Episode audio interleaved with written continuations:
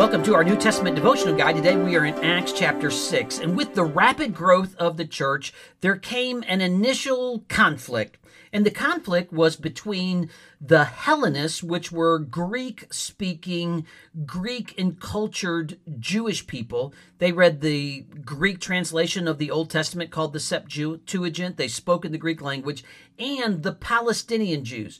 And the complaint was this you are taking care of those who, Jews who lived with a Jewish heritage and those that were the Greek speaking, absorbed in the Greek culture, those Jews, especially those Jewish women, widows, were being neglected.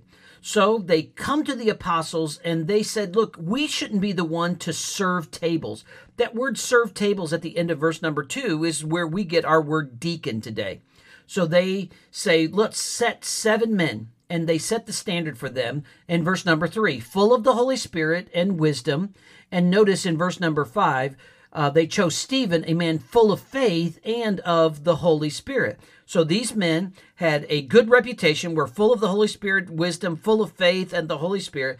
And these men were to wait on the tables. They were to meet the needs of the uh, widows and then in verse number four, the apostles say, We're going to give ourselves continually to prayer and to the ministry of the word. So they lay hands on these initial number of deacons, and ministry just continues.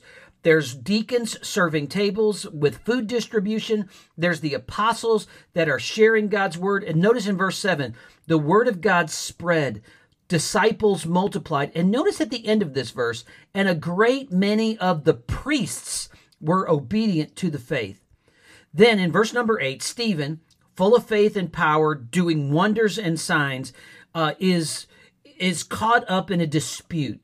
There are some from another synagogue that have stepped down to try to argue and de- debate and dispute with Stephen. Now, notice in verse 10, they're not able to resist the wisdom and spirit by which he speaks, so they induce men and they hire men to to say that he is blaspheming against Moses and they stir up the people they take him before a religious council and they set up false witnesses and accuse him of blaspheming but notice in verse number 15 all who sat in the council looking steadfastly at him at Stephen saw his face as the face of an angel the glory of God was shining through the face of Stephen why don't you pray today that when people see you, that they will see beyond just the human flesh in which uh, you walk today, but pray that they would see Jesus.